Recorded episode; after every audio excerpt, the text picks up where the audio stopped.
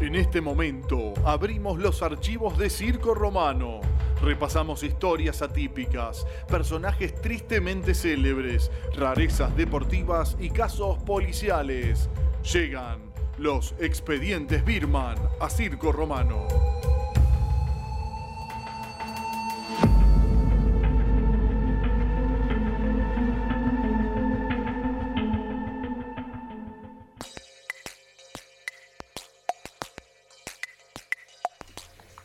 Suena esta bonita música que nos creó Gustavo Barreiro, a quien le mandamos un gran abrazo para esta columna que se llama Expedientes Birman. Y como bien hablábamos en la apertura del programa, el domingo, el 18 de julio, se cumplieron 27 años del atentado a la sede de la AMIA en Balvanera, 11, eh, y del que todavía hay una causa que no llegó a ningún lugar y no hay nadie encarcelado o que haya cumplido condena por este atentado. La causa continúa, pero también tenemos 27 años de impunidad. Y lo primero que vamos a hacer en esta columna, si bien después va a desembocar en la historia particular de Augusto Daniel Jesús, que fue la última víctima eh, de la AMIA que fue identificada en el 2016, recién hasta ese momento permaneció enterrada como NN. Lo primero que vamos a hacer, decía, es hablar un poco de la Asociación Mutual Israelita Argentina, la AMIA, y de, de sus tareas, de, a qué se dedica básicamente. Según la página amia.org.ar, sus objetivos son promover el bienestar y el desarrollo individual, familiar e institucional de la vida judía en la Argentina, para asegurar la continuidad, sostener los valores de nuestro pueblo y afianzar el sentido de comunidad.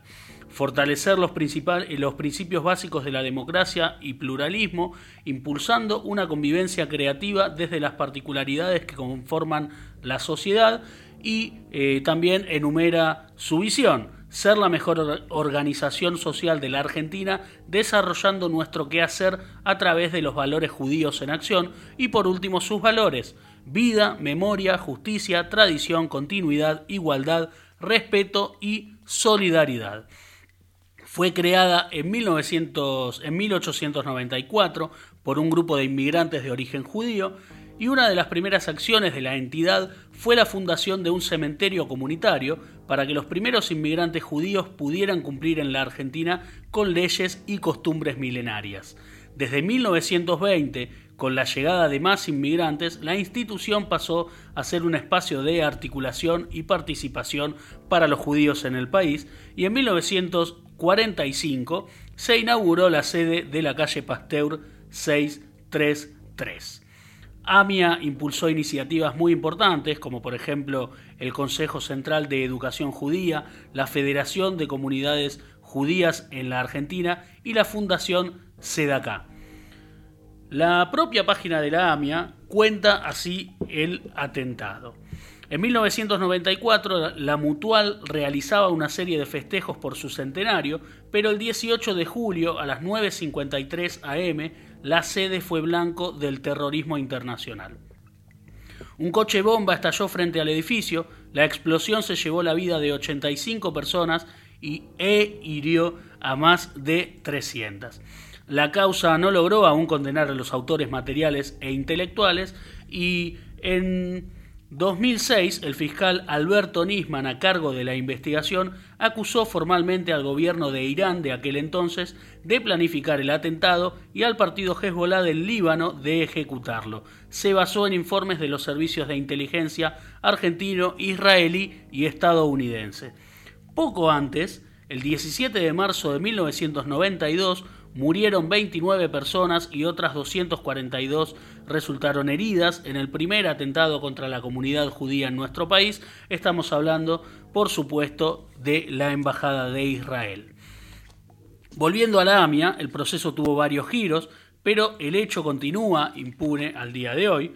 Hubo investigaciones por responsabilidades y encubrimiento en las que estuvieron incluidos los siguientes personajes.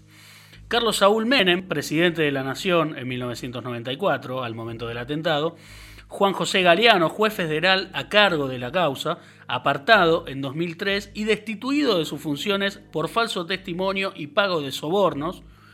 Eh, Alfredo eh, perdón, Carlos Techeldín, eh, un reducidor de autos acusado de ser quien entregó la Renault Traffic implicada, se comprobó que Galeano le pagó 400 mil dólares para que acusara falsamente a cuatro policías bonaerenses con la intención de dar por resuelto el caso a cualquier costo para sacarse de encima la presión mediática, sea quien sea el condenado.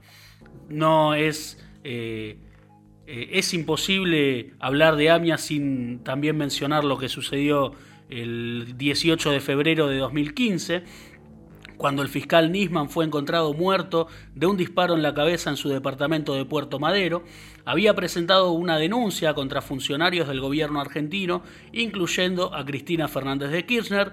Dicha denuncia generó controversia y hubo contradicciones en la investigación. Se trabajó sobre la hipótesis del suicidio al verse cercado y no poder sostener la acusación, aunque también se siguió la línea del asesinato, sigue siendo una incógnita al día de hoy. Eh, luego, los fiscales Sabrina Namer, Roberto Salum y Leonardo Filippini quedaron al frente de la causa. Recientemente se sumó el fiscal Julio Gonzalo Miranda, así que son cuatro los fiscales que hoy eh, están eh, en, la causa AMIA.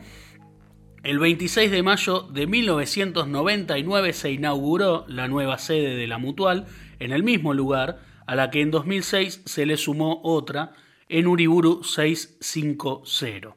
En la actualidad, la Mutual brinda atención social integral a más de 5.000 personas en situación de vulnerabilidad y pobreza, realiza actividades culturales gratuitas a las que asisten más de 120.000 personas al año, subsidia a 200 familias para cubrir los gastos de sepultura judía, cuenta con bolsa de trabajo y programas de capacitación y más de 200 personas con capacidades especiales son integradas en la red de centros de discapacidad que nuclea AMIA. Esto es en cuanto a lo que eh, sucedió el 18 de julio de 1994, en el año del centenario de la entidad. Eh, bueno, los orígenes, la fundación, la historia de la AMIA y eh, también específicamente a qué se dedica, qué qué se puede encontrar en la AMIA y con toda información que van a encontrar en la página oficial del organismo. Eh, y ahora vamos a pasar a hablar en particular de eh, Augusto Daniel Jesús, el último identificado como víctima del atentado. En el frente del edificio de la AMIA se ubicó un cartel con 84 nombres de las 85 víctimas fatales del atentado, uno de los muertos no fue identificado y en vez de conservar sus restos, lo enterraron como NN en una fosa común del cementerio de la Chacarita. Según contaron desde la Fundación 18J, el fiscal Nisman nunca atendió el pedido de realizar los exámenes de ADN, argumentando que ya se hizo todo lo que se podía hacer. En 2016, el equipo argentino de antropología forense, junto con la división Huellas Digitales Genéticas del Cuerpo Médico Forense, analizó el ADN de las víctimas con el de los pocos restos conservados de esta persona. Estamos hablando de un pedacito de hueso y otro de músculo.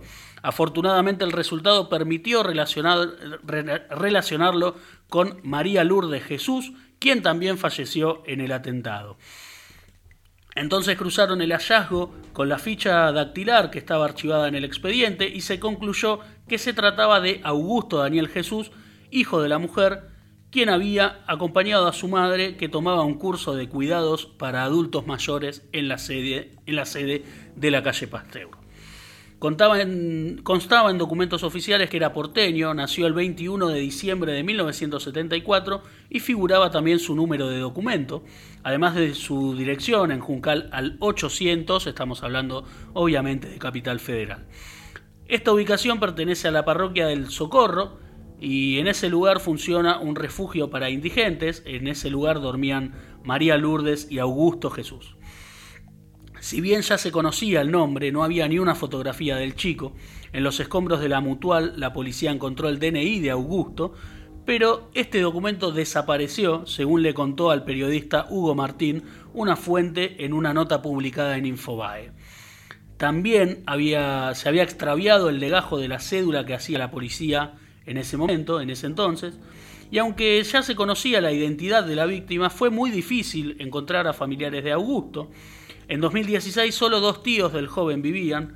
Por uno de ellos, José Barbosa Torres, se pudo saber que María Lourdes, su mamá, había nacido el 2 de agosto de 1943, que había vuelto de un viaje a Mar del Plata con Augusto. Los registros oficiales, hay que repetir, decían que nació en Capital, pero hay bastantes confusiones con respecto a esto, y que la familia nunca supo nada sobre el padre de Augusto. Jorge eh, eh, Barbosa guardaba una foto en blanco y negro de su hermana Lourdes bailando el vals en su casamiento, pero ninguna de su sobrino. Ella y su hermana Marta cuidaban a personas mayores y trabajaban de sirvientas. Cuando terminó la escuela hizo cursos de mecanografía. Era inteligente. Creo que cuidó a la madre de un abogado que era de Amia, contó este familiar. Sobre Augusto, de 19 años al momento del atentado, recordó que era un muchacho corpulento, alto, de 1,75 m, tenía tez cetrina, al contrario de su madre que era bien blanca. Sé que iba al colegio en Capital, pero no me acuerdo a cuál. Sí tengo presente que le gustaba dibujar y que quería ser arquitecto. Barbosa agregó que no completó, eh, que no que, no pensó que ellos podían estar en la AMIA apenas conoció la noticia del atentado y que cuando se enteró fue al lugar y a la morgue y que sugirió que el NN podía ser su sobrino, que dejó sus datos pero nunca recibió un llamado por parte de la justicia. Al conocerse la identidad de Augusto, el periodista Hugo Martín publicó una nota en la revista Gente que terminaba con las siguientes palabras. Puede ser entonces que alguien lea esta crónica y desempolve una vieja fotografía, y ojalá así la víctima número 85 de la AMIA tenga, además de un nombre, un rostro. El mensaje en la botella ya fue arrojado al mar. Dos meses después, Cecilia Jesús Lower, prima de Julio César Jesús, medio hermano de Lourdes, eligió al azar una revista en la sala de espera de un consultorio odontológico, leyó la historia y confirmó lo que suponía. Su primo había muerto en el atentado a la AMIA. Al volver a su casa, revolvió viejas cajas y recuerdos familiares. Conservaba un cuaderno de Augusto con fotos y mensajes que le escribía a su mamá. Se comunicó con la entidad. Cecilia le contó a Infobae que cómo le, cómo le llegaron esas imágenes. Cuando Lourdes murió, hablamos con una tía de mi papá que falleció a los 96 años. Era la figura de más edad de la familia.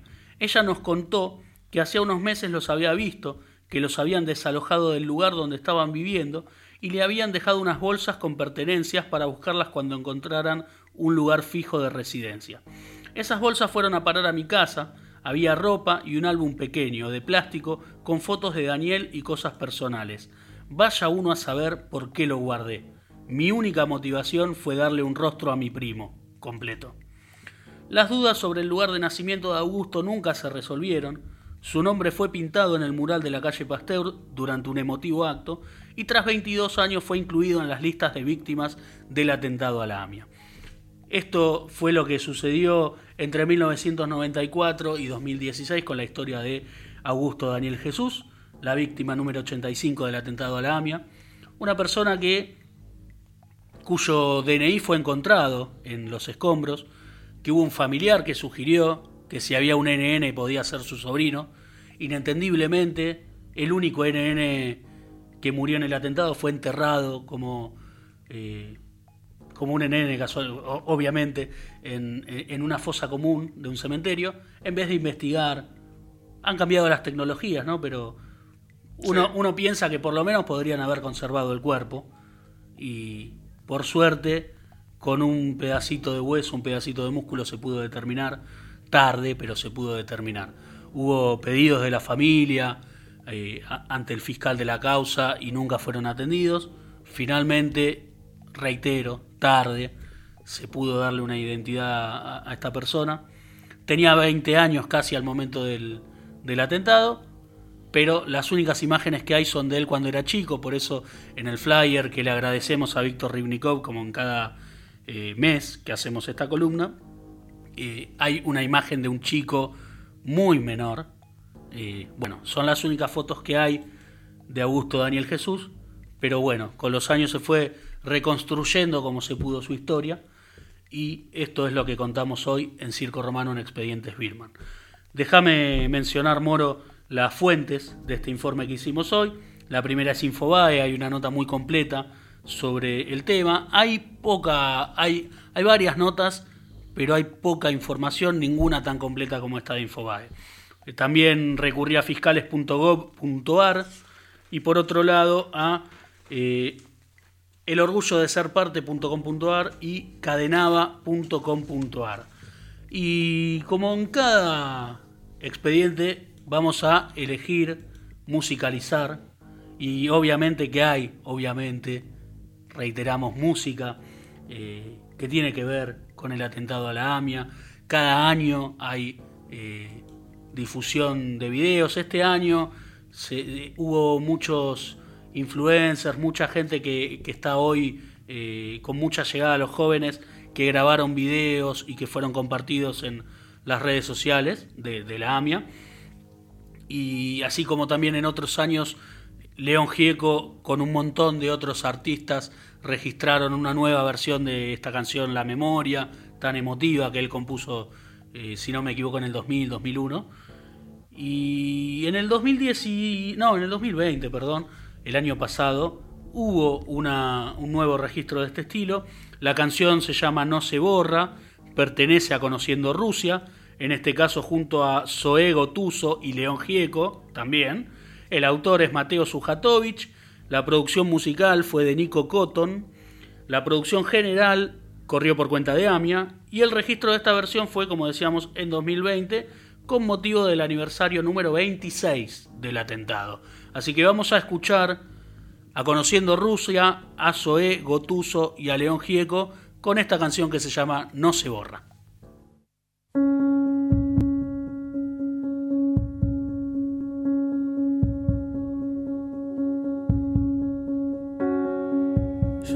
Recuerdo, no estaba ahí. Me lo contaron para no olvidar. Tantas miradas que ya no están.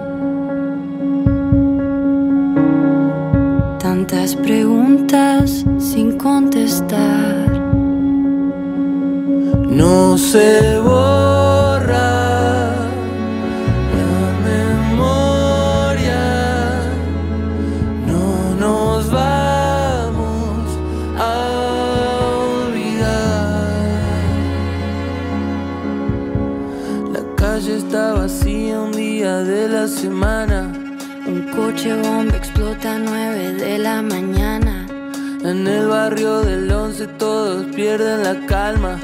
La tele y la radio comunican lo que pasa. Las familias llaman a sus hijos y a sus hermanas, rezando que no estén en los escombros, que no estén perdidos.